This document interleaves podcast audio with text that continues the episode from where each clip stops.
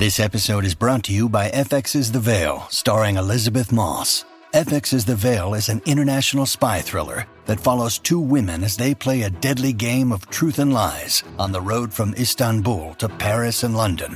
One woman has a secret, and the other has a mission to reveal it before thousands of lives are lost. F X's The Veil, now streaming, only on Hulu. Your brain needs support, and new Ollie Brainy Chews are a delightful way to take care of your cognitive health. Made with scientifically backed ingredients like Thai ginger, L-theanine, and caffeine, Brainy Chews support healthy brain function and help you find your focus, stay chill, or get energized. Be kind to your mind and get these nootropic chews at Ollie dot com. That's O L L Y dot com. These statements have not been evaluated by the Food and Drug Administration. This product is not intended to diagnose, treat, cure, or prevent any disease.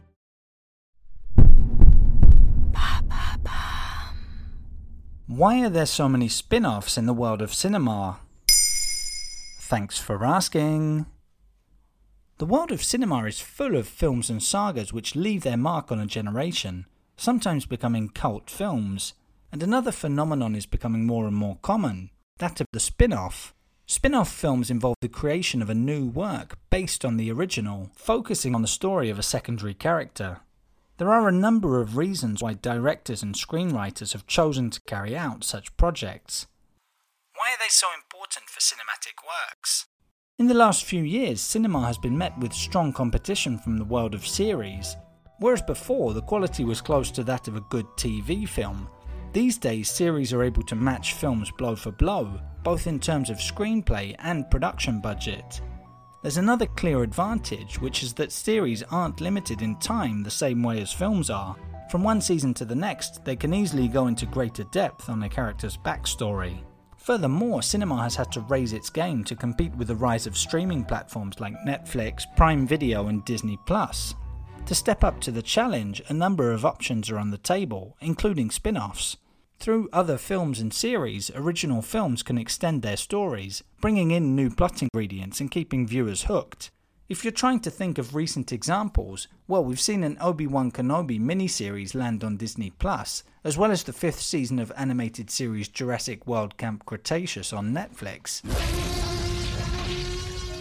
Another advantage of spin-offs is that they extend the lifespan of a film. In theory, an original film could have as many spin-offs as there are characters.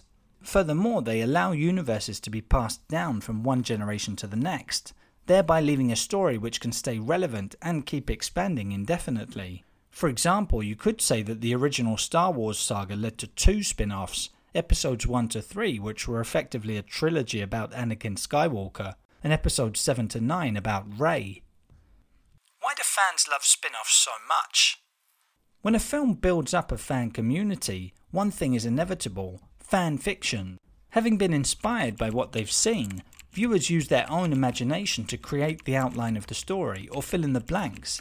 It's difficult for a screenwriter or director to really keep control of their work. Harry Potter creator J K Rowling's response was to try to be as exhaustive as possible when creating her universe, but despite that, she's still often asked to comment on fan theories about a number of points. That's why spin-offs like Fantastic Beasts are important. They kind of put fan fiction on hold, keeping the community keen until the new film or series is released. That will then provide the complementary information fans want to feed their curiosity and excitement. There you have it. Now you know what spin-offs are.